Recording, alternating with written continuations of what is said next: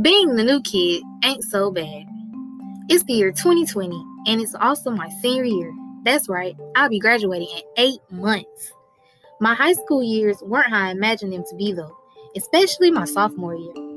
When I was a sophomore, I transferred to a new school. It still feels just like it was yesterday. It was the year 2018, 7 a.m. I was heading out the door to my new school in my hometown. My auntie dropped me off at my school and had my cousin come get me and show me to my classes. My first period was uh, at a whole complete different campus. So students took the bus in the morning from the high school to the other campus location, which was by a college and a middle school.